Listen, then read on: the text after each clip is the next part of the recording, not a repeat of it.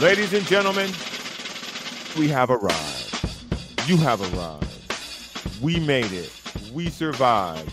Training camps are open.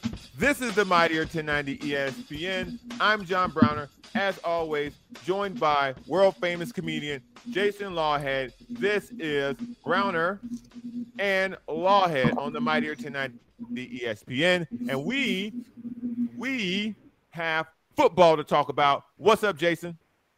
What up? How was your weekend, buddy? You know, I got to tell you, man, I ate at a place, uh, Jeff's Beach Burgers and, and oh yeah, Sequoia Shores. I think okay. it's got some competition. It, it is oh yeah, far it is by far the best burger I've had in a, in a couple years. One at a fast food place. Two, it has the it, it has a very distinct. It it tastes like what people talk about In and Out tastes like. I'll put it like that. Because hmm. you know how people say, "Oh, you come to California, you got to go to In and Out, got to go In and Out." I would encourage anybody who goes to In and Out to try this place and tell me if you think In and Out is better than this because I do not. Now, again, I gotta tell all people their fries thumbs down because I'm being honest, 100% real, real, real rap right here, real, real, real bars. But the burger, In and Out doesn't have great fries. I though. know. I know. The, the, these two places compare very. I, again, I've been to Rockies. If you put Rockies in the comment of the show, or if you tweet uh, to me about Rockies, I will slap you. I hate Rockies 100% with the passion for a lot of reasons. The, the burger's okay. The burger's okay. Jeff's Beach Burgers, bomb, okay? And I'm talking about atomic bomb, okay? Nuclear bomb, boy. That's what I did this weekend. Nice. Good. Uh, you had a nice time at opening day. You guys were at opening day. Yeah. uh, Oh, you know what? I didn't. We didn't talk about this on the other show. We kind of skimmed over it. We started talking about something else. I got to tell you, man, it's not the same. Doesn't feel the same. Craig Dado was the man, dog, and the lady Erin, who has replaced Craig Dado, has been at the track for a very long time. Very sweet woman, very nice, very professional. Um, but Craig's relationships within the community, I'll say that relationships within the community literally made it feel like that was like in a the event of events. And also Scott said that they were Yeah. trying to set the record again for most people attended. And so that kind of changed it. It was more open for people to walk around. And I'm like, nah, bro, that's not where I went. You went there as, as a person who does not like horse racing and you like events, people were going to it because it was an event. And this Right. year, it just really felt like some of the air got let out of the balloon. It was still beautiful. The weather was Hmm. still great. It just didn't. It didn't have that same energy. Yeah, Dado's a great guy. What did he move on to do? Did he is he still involved in horses or the Uh, track? he's still involved with the Great Friends Stable, but he's also doing a startup uh, tech company uh, with Dr. Norman Chow. Oh, okay, nice. Mhm. Shout out to Dr. Chow. Well, good. Yeah, I'm gonna have to get down there a few times. I like going down to the track during the race season, puffing on a cigar, throwing a few bucks at a couple of lucky numbers. I don't really study the horses like some of these guys that are down there. Oh my god. I mean, you see some of these guys, it's like their life's work is to know, you know, who the father's grandfather of that horse was. It's unbelievable. a fairy tale down running in the third race. His dad, Mm-hmm. stepdad is. All right, man. Listen, y'all now y'all talking about horse pornography, and I'm not really into that. So you don't know if the horse gonna win. I don't know if the horse gonna win. right. It's all luck. It's all luck. Right. You, you can't handicap animals. I wish people would stop doing that. Uh, speaking of handicapping things, do you believe that San Diego needs something that other cities keep getting? We'll get into that. Again, we already already told you how excited I am about training camp opening. And Joe Musgrove, I'm gonna pull you to the side, brother. We need to have a conversation. I'm trying to help you help yourself. And I think a lot of y'all know what that's about. But before we get to any of that, you when you're in business or you're doing business with a competitor, not with someone, but in the same business as someone, and it, it- it's important for all your success to be good because it makes the group better, but you're still competing against each other. That's what professional sports is. That's what the NBA is. What the NFL is, MLB is. I think the Brooklyn Nets are trying to sabotage other locker rooms. I 100% hmm. believe this. They're not trading Kevin Durant. They're not. They're just not. Look at what the look at what they're asking teams for. So this morning, it breaks that the Boston Celtics have now thrown Jaylen, according to Woj, which means it's probably accurate. In their trade offer, they put Jaylen Brown in their trade offer, along with Derrick White and some picks and blah blah blah.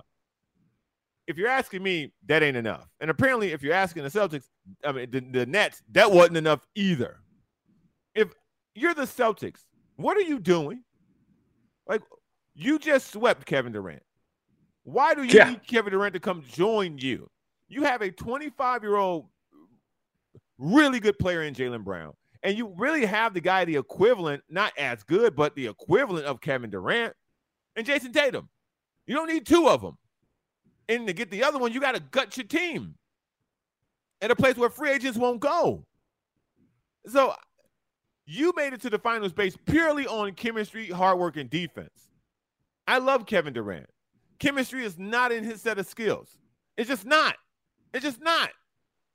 And so you're willing to gut your entire business for a two year ad campaign where you hope at the end of the day it'll be successful. You just went through this with Kyrie, who woke up one morning and went, "Yeah, I mean, I, am I'm good. I'll pass. I want to get out of here." Yeah, I love Kevin Durant. He's not no different. He might wake up tomorrow and go, "Yep, nope, don't want to do it." So you're running the risk of now blowing up your team because Jaylen Brown obviously heard this and went to the internet and then typed out some stuff, four letter words. So I, I don't. You hear this, Jason? What do you think about this trade? Well, I, I, I think it's you know eh, ridiculous if you're the Celtics to package this type of team in, in any way to, to to break it up. That's built you that's gotten you to what did they get to six games in the NBA Finals this year? Yeah. Um, and they've progressively, you know, if if any team has if any team has proven trust the process, it's really the Celtics, right? This isn't a gut job because Embiid and Simmons have failed the process, right? Because they can't even get to a conference finals. You're talking about a Celtics team that has always gotten better, has reached another plateau as a young group surrounded by Tatum and Brown and what they've built from that. And then they've been able to graduate to these Eastern Conference finals and then graduate to being a finals team that was just appended by a better team. This isn't Kevin Durant just being a free agent wanting to come in. You know, the Golden State Warriors didn't have to gut anything when they welcomed right. Durant and he was coming in off an opt out and he was just, hey, I can't beat you. I'll join you type of a, a, scenario. Whereas the Celtics are ready to say, hey, we've beat you.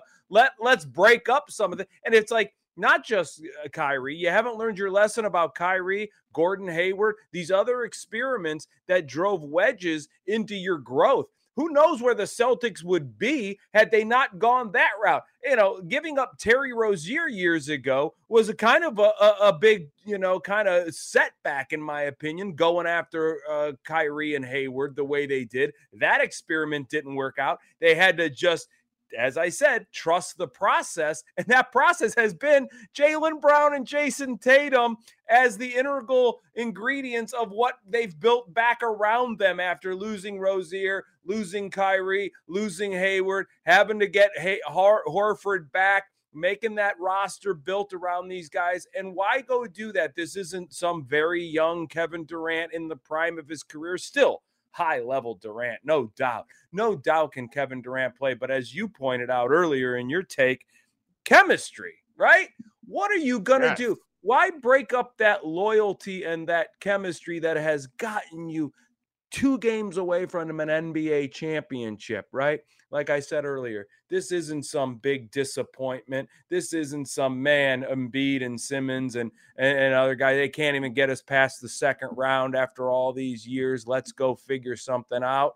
You know, that's why the Sixers did what they did. That's why, you know, some of these teams do what they do. The Celtics are not one of these teams. The Celtics, if anybody, you can compare to those younger – Golden State teams that were up and coming teams. I'm not saying they're as good as them yet, or maybe they will be if they can get, you know, but that's the closest thing we've seen to a team that's kind of organically come about and has been able to insert role players around their future players, you know, i.e., Steph, i.e., Klay, which is kind of the Brown Tatum uh, in Boston. So I think it's a terrible, and you're right. Maybe it's the Nets just trying to kind of, you know, meddle in the election, right? You you you, you bust up teams from the inside out if you can't beat them on the court. It's kind of like Russian interference. Let's take them. Let let themselves take themselves down, and uh, we'll meddle a little bit. So, I mean, I think that the Celtics should be very weary about getting rid of any of that nucleus that they've got for any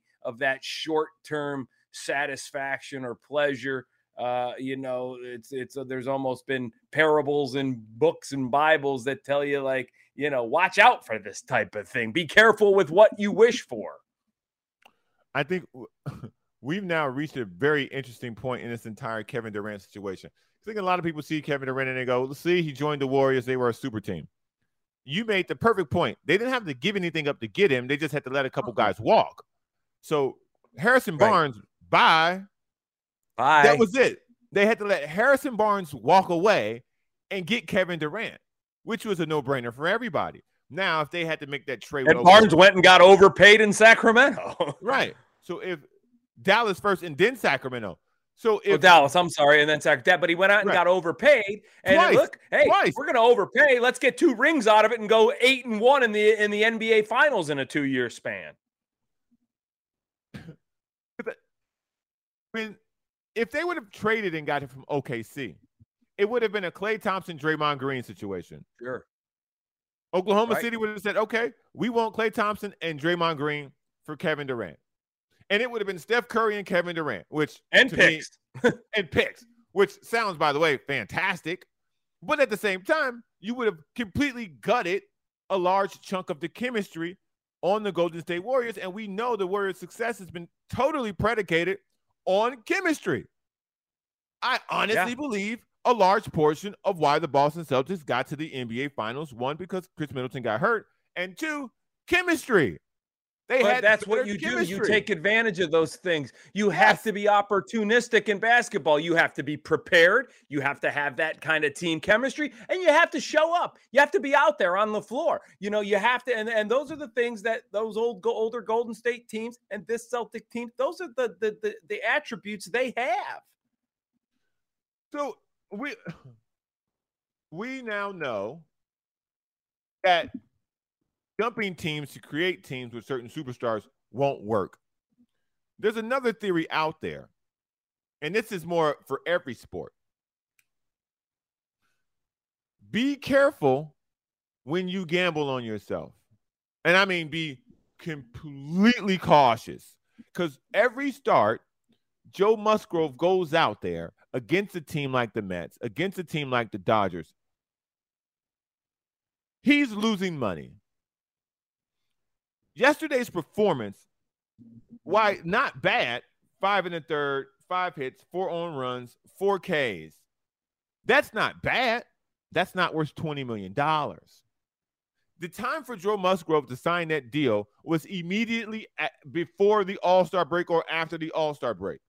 That was the time you coming off a career achievement award or, or honor. And in addition to that, you can now turn that into cash. Coming out of All Star break, we don't know what's going to happen, but Joe Musgrove looks like a person pitching with something on his mind. He now looks like a guy pitching with the weight on his shoulder.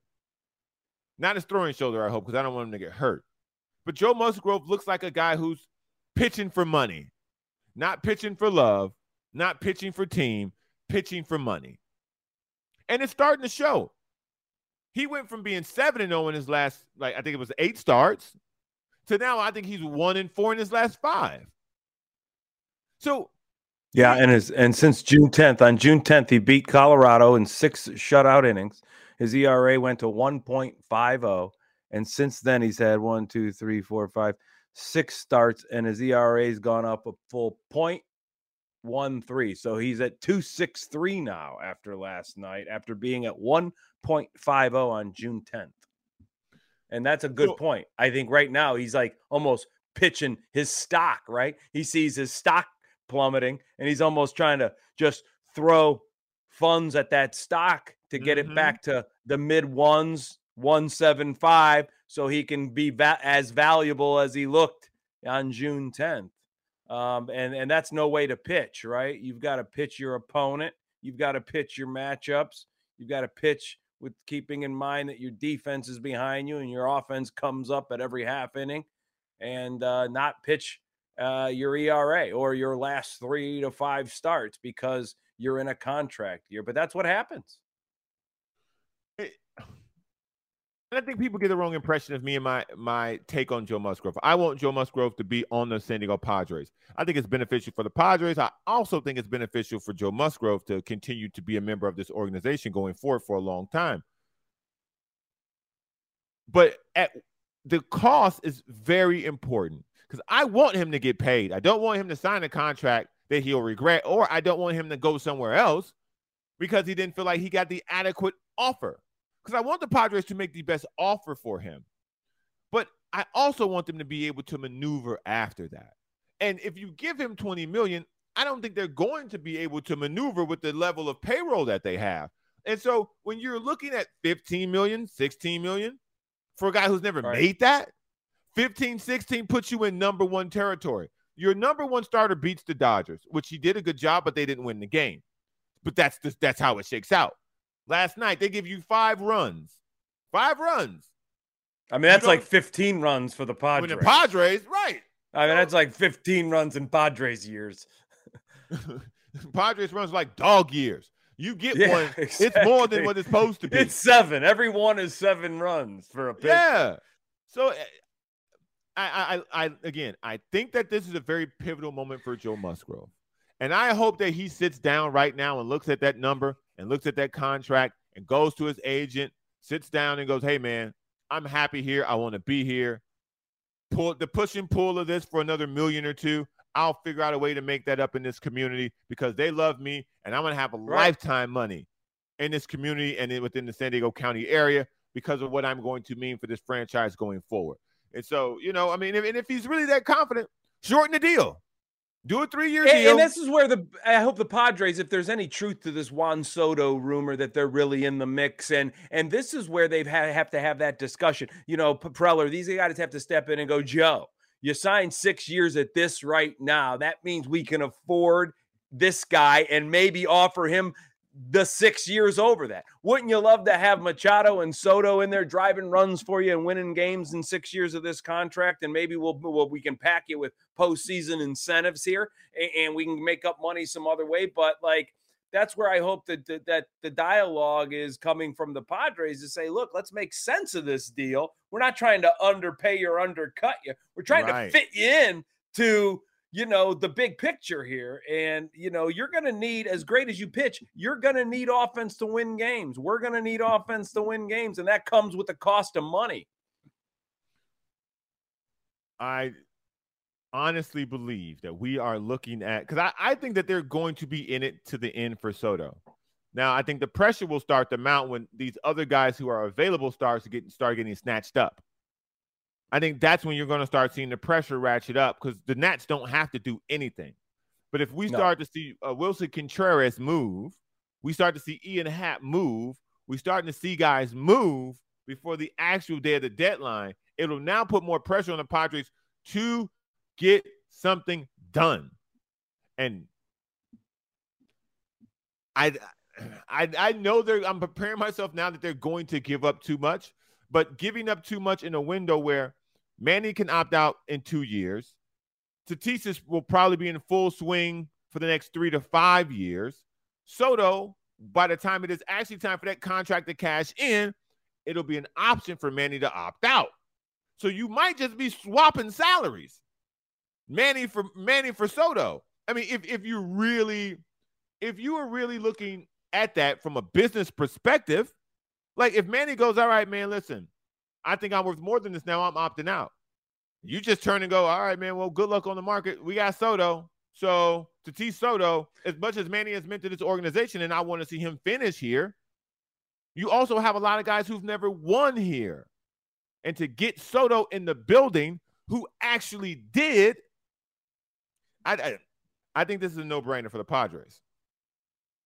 Well, I mean, I think a part of it, the the interest that Soto probably has is a lot of it is predicated on him and Manny playing together for a while. And I think possibly if Manny feels like that the Padres are ready to invest in Soto, then hey, I've signed this deal. I'm not going to opt out. I'm going to see it through for a little longer with the money that they deliver to Soto and deliver to Musgrove, and we put a winner on the field. I mean, um, you know, I think Machado would love to win somewhere like San Diego. I think he would love that flex. I think he'd love to be able to look around to the Dodgers and the big market teams and be able to be like, I came here, I came, I saw, and I, I, you know, whatever that last phrase is, I can't even. I came, I saw, whatever, and, and I conquered. And and I think that that would be big. And and even if you bring a Soto in, and it, you you know, hey, look, it, you know, it's the Padres' time to spend some money. We'll, this uh, is the we'll, window to we'll, do We'll talk more about this when we come back. Browner and Lawhead, Mighty 1090 ESPN. Yeah.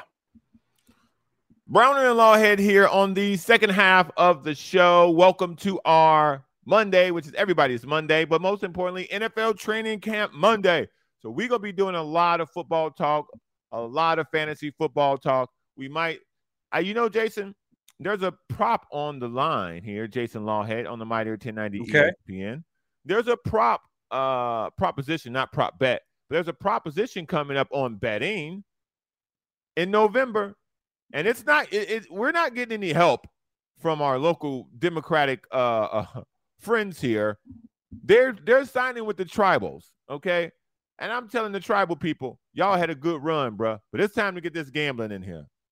I ain't got nothing wrong. I, I got no I got no beef with the people at Viejas or Sycuan, or I got no beef with none of y'all. I want to gamble from my phone. Period. Period. Y'all invest some money. Y'all get that nice and spiffied up over there, and then we'll, you will be good. I'm a seven mile guy myself. But Seven Mile with the game, they know what time it is.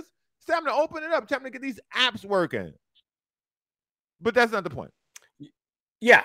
Well, I mean, every gambler would love it at their hands, right? I mean, if uh, you know, uh, if uh, if every gambler could just do it right from their palm, they'd love to be able to do that. So, I mean, you know, there's a lot of different layers to this, and who gets the money and where the tax money goes. So you can see certain points, but uh, yeah, I mean, it will come. I think it's going to come because eventually it's going to be everywhere, and California is not going to miss out on that. I think if you're the if, listen, if you're the if you're California, look at what marijuana has done for the for the the state's revenue. Just look at it. Look at it. It's blown away everything else. It's mm-hmm. literally blown away everything else. We are in a surplus because of it. Now, if you yep. add gambling onto that, because clearly, if we were struggling before, what's happening at the casinos aren't flowing into the pockets of, of the state's coffers. Gambling, online gambling, will do that. Legalized sports betting in California will do that because you can tax the buttload, whether it be per bet you make or per winning you take home. You can tax that in a in a way that there will be another tremendous windfall that you quite frankly can't measure because the easier you make it to, for people to gamble, the more likely people will do it. So I say that because obviously we got training camps opening up and we're talking about football. And so I want to give you guys another scenario because we'll talk about the AFC at some point because I want to catch you guys up and get you guys ready for camps. But the XFL is now along, they, they have now told you the cities where they're going. And let me read these out to you. Jason, you tell me what you think. Mm-hmm. The XFL is now going to Dallas, Houston, San Antonio, Las Vegas, Orlando, St. Louis, Seattle, and DC. Does that make your ears perk up at any point in time? No. I mean, the XFL doesn't make my ears perk up. So, uh, needless to say, obviously Texas is a smart place to go. The Midwest, St. Louis, those type of areas. Uh, Vegas, highly populated. Something you can kind of, you know, extra type of a scenario that you can do in Las Vegas. I understand that. You know, DC, Seattle. I don't know. Um, you know, Seattle's become a big soccer town mm-hmm. uh, as mm-hmm. well, you know, as uh, you know, and uh, I think that they're starving to get their basketball team back more than anything. They support Mhm. their Seahawks when their Mariners are winning. They support their Mariners. Um, I don't know. I mean, they support their soccer team. Will XFL be something that they, you know, they recently got an NHL team that they they seem to be excited about? Will XFL come in there and be able to penetrate into that? I don't know. Will DC is, you know, such a political town and yeah, they have the Nationals, yeah, they have have the uh, Wizards, yeah, and obviously the the Washington Football Commanders or whatever their name is is are they are will always be the top of the town, no matter how bad that franchise is. They can go 0 16 three years in a row, and those people will always come out. And in, you know, San Antonio, Kansas City, you know, Houston, yeah, these places, there's enough football fiends. That, I mean, they pack high school stadiums with 10, 15,000 people. So I get that maybe. Um, but you know, none of it perks my ears up really uh, to any degree. Um, but talking NFL training camp does. I will tell you this: this does not belong in San Diego. no, that was the point of this conversation. This does not belong in San Diego. San Diego doesn't want this. San Diego doesn't No. need this, and there's nowhere to put this. This No. won't look good on television because this is being groomed as a television product because they've already got their TV deal lined up. This is summer football. This isn't winter football. So all these cities exactly, which in- is a San Diego. You're, you're wiping a San Diego market right out. I mean, who wants to go watch football in the summer in San Diego? I'd rather go watch my kid, or if I had a kid, I'd rather go throw the football with a buddy on the beach in San Right. Diego during this summer than go watch football. Um, I think that, I- I there's a- I think that has a lot to do with why they're not in Los Angeles. I think that has a lot to do with why they're not in New York. I think that has a lot to do with why they're not in Chicago. The cities that they missed, not missed out on, but didn't choose are ironic cities that are large and have lots to do in the summertime. Like Orlando in the summer, what are you really doing in Orlando? Same thing for San Antonio, same thing for Houston. I mean, Dallas is cool, so I don't really have a problem with Dallas. I thought that they should have aimed more towards Austin than one of those other three, but it is what it is. So eh, I I, don't know what to I don't necessarily know what to think of this. I, I this Yeah, already Austin is more for the arts, though. You know, Austin has that more of that arts kind of following. You know, they've got University of Texas football come fall. They look forward to that year round. That's kind of a you know a talking point. That's kind of their pro pro sport down there, and they're more of a you know a, an arts town. Follow the honky tonks, follow the music, uh, follow the arts, and all that kind of stuff. And you know, I think more of those traditional Texas towns fit into that realm, but this isn't something San Diego's going to go for. It's just not. And you know, uh, get get this team in an NFL or an NBA team. Um, get this town, I should say, an NFL or NBA team, and they'll go wild for that. I think. Yikes. Oh man, listen. I I just don't think this team, I don't think this city wants another minor league filling No. anything. We've got what two soccer teams, a, a hockey team, we got a lacrosse team. I mean, we got enough of that stuff.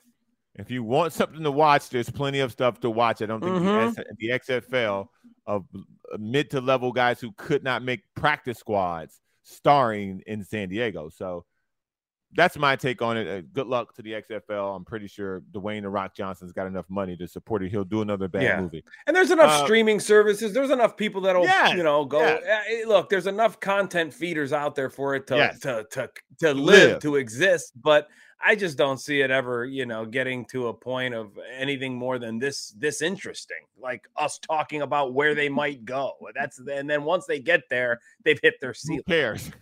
Yeah. The AFC West may have made some of the wilder, larger moves than anything we've ever seen in the history of the league. Right now, in the AFC West, Patrick Mahomes, Russell Wilson, Justin Herbert, and Derek Carr are your four starting quarterbacks. I don't know if you know this, but can you tell me of a time where there were four quarterbacks, all quite possibly either in going into their prime, in their prime, or just about to start exiting their prime, all in the same division? I can't think of it. Can you tell me a division that had quite possibly the best wide receiver in the division in Davante Adams, The Chargers have two. Keenan Allen is a top 10 wide receiver. They've got running backs and, and tight ends up the wazoo in this division. Not to mention the defenses, the head coach. This is going to be, this was an arms race in the offseason, and now we're going to see them fight it out. Who in the AFC West has made a move over the summer that got your attention, and now you really want to see how it sticks? Well, I think obviously Davante Adams to the Raiders is probably the most intriguing uh, insertion because you had a team that really came together through all of that muck last year, and you know if you look at everybody other than the other than the the Super Bowl game, if you look at everybody, uh, you know they gave the Bengals kind of the the toughest challenge that the Bengals had in the in the postseason, um, and so with the with that kind of confidence rolling over. McDaniel coming in with his system. Obviously, they got a coach that was very sought after, you know, as far as being the next new big head coach in football. They bring Davante Adams. So, you know, I was talking to a buddy the other day, and to me, it's the AFC is it's it's kind of like, especially in the AFC West, are are the Chiefs still really for real? Uh, you know, you're asking. Here's the question: Are the Chiefs still for real? Are the Chargers for real? And which one of the Broncos or and the Raiders can be for real? And I think all of these teams have their chances. Yes, getting Russell Wilson was huge for the Broncos to at least mm-hmm. just try to even be somebody that isn't a bottom feeder in that division, right? When you talk about it. So now they're trying to muscle up their way from the basement and with a good defense and some other good skilled players, uh, we'll see if they've got that kind of you know tenacity to stay on that long schedule with that with those other teams right now we've talked about it on paper. I, I, just think that the Chargers are the best team, but I think the most intriguing move is definitely Davante Adams. Can he take this offense and make them a team that you're sitting there going, "Oh boy, we got a dread going out on the field against these guys"? Because if if Carr and him can even somewhat resemble what what Rodgers and Carr did uh, there's going to be some teams on notice in the AFC West, and you know, like as much as they love what they've got going on, the Raiders could be that sneaky, sneaky team, and you know that that you know, and but I, I said it's the AFC West. It's you know, it's anybody, it's anybody in the AFC West, or it's everybody in the AFC West. It's it's kind of anybody, whoever is the Bengals this year in the AFC North. It could be anybody. It could be the Bengals again. It could be the Browns. It could be the Ravens. It could be the Steelers, depending on how the direction of all those teams. And then it's just basically the Bills. Um, and that's the AFC. It's the it's it's everybody in the AFC West. Anybody who can come out of the AFC North, who's going to be that team, and the Bills. And, and that's it in the AFC.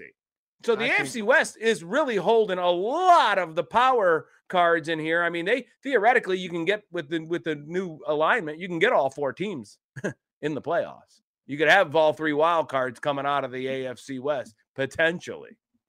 I think what we are looking at, and I and I and I'm gonna try to, because I think the Devon, the Davante Adams move was huge. Don't get me wrong. I think the biggest move that's gotten the least attention is Khalil Mack to the Chargers. Mm-hmm. I think with him and Joey Bosa rushing from both ends, with the cornerback, with Derwin James as your safety, I mm-hmm. think the Chargers' defense, which was supposed to be Staley's calling card, I think their defense last year left too much on the table to be desired. And I thought that they looked at what they have at Justin Herbert and they're taking a swing at Khalil Mack who, if healthy, might be the best pass rusher in Los Angeles. And you and now you're going to put that in the division because once you got it, once Derek Carr showed that he could take that team to the playoffs on your back, if you're the Charger fan, you then knew you needed to do something when Russell Wilson then came in the division.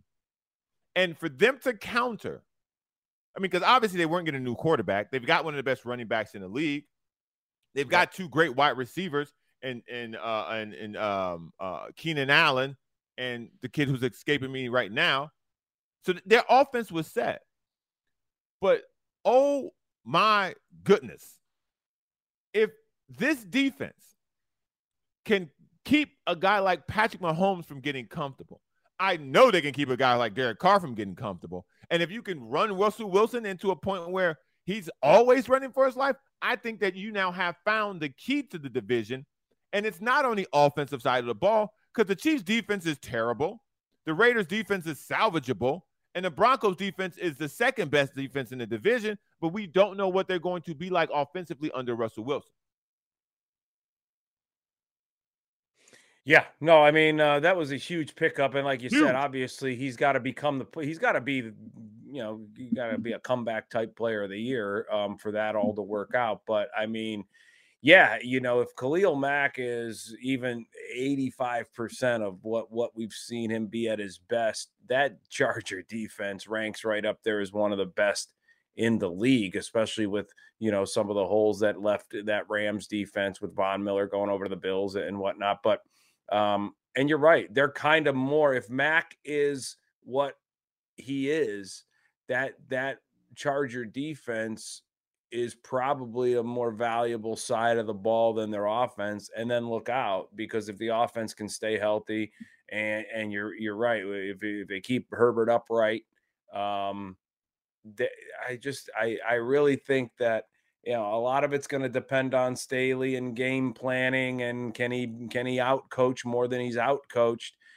this Charger team is very, very, very good on paper. It's like we've talked about, probably the best Charger team going into a uh, training camp that we can remember uh, off the top of our head. When you talk about balance, experience, now you can't say that they don't have experience. You know, they were a, a doorstep of playoff team. You know, a year ago against you know, teams in a really good division, and they, I think if they've learned a lot of w- what sent them home packing and can roll that into this year, they're going to be extremely dangerous. And like you said, the Chiefs kind of have a lot to prove. Are they still those Chiefs that we got to be scared of? You know, without Tyreek right. Hill, with diminishing defense, you know, a lot of times their defense will pick it up as the season goes on. And you give them a lot of credit because a lot of times, even in their best seasons, they've had a defense that has started off really bad and they've gained momentum uh, as the season goes on. So, can they be one of those teams again? Um, because now the measuring stick's tougher in the AFC West. Um, they're not going to get into the rearview mirror, even playing really good football as quickly as they have in the past. You know, um, so there's going to be, you know, either the Chargers neck and neck or ahead of them, and even if they're ahead of the Chargers, it's going to be them in the rearview mirror. Uh, possibly a, a, Raiders team playing well, and you never know what you know. It's a roll of the dice in Denver, um, but you, but you know what? Russell Wilson's gone 12 and four now they're 17 games, but he's gone 12 and 4 or 11 and 5 in seasons before with teams that you've kind of went, wow, how did he get that Seahawks team, you know, um, to that to that record? And and all of a sudden they're sitting there at a, you know, two or three seed in the, in their conference. So, you know, it's a different animal, uh, Denver than Seattle, but uh, Russell Wilson still got some years in him. So it's going to be fun. That AFC West, like I said, it's everybody in that conference, anybody in, in the North and and the Bills, and uh, that that's really about it in the AFC. I think we're going to have a, a, very interesting turn of events at some point in the year in that division. I know, obviously, it's football, so someone will get hurt, but I think some coaching is going to be exposed as well. Because obviously, Andy Reid is the best coach.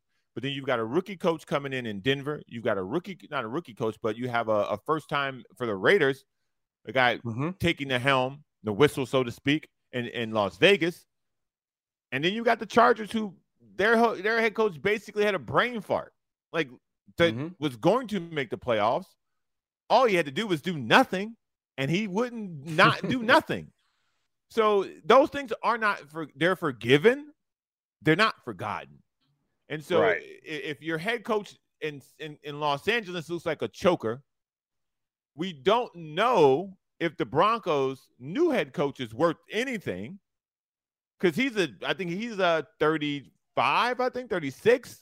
Yeah, his biggest uh, challenge is going to be connecting Hackett, as is. a head, connecting to the locker room as a head coach and not right. the arm of a head coach, and that's going to be. And we know Josh challenge. McDaniels. We know Josh McDaniels thinks he's Bill Belichick, and that's what we need another person who thinks they're Bill Belichick out there. Right.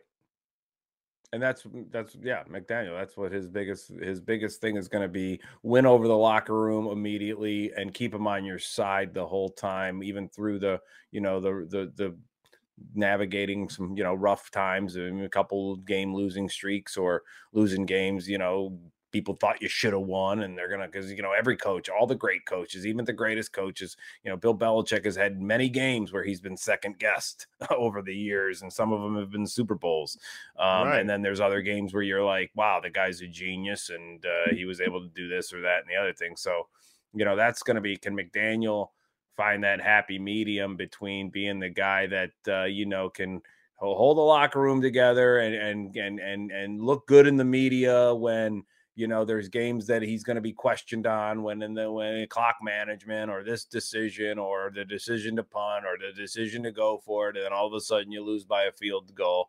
So those are going to be the things those are going to be the growing pains for the for the broncos. Um, you know that's the things that andy reid doesn't worry about anymore you know? Those are the things he used to worry about as a younger coach and and uh, those are the things that Staley has to get past him. You're right. It's not for it's forgiven, but it's not forgotten because mm-hmm. if you mm-hmm. do it again, then it's just blown up even more. It's it's it's forgotten if you go on and take a team to the Super Bowl and and do all the right things.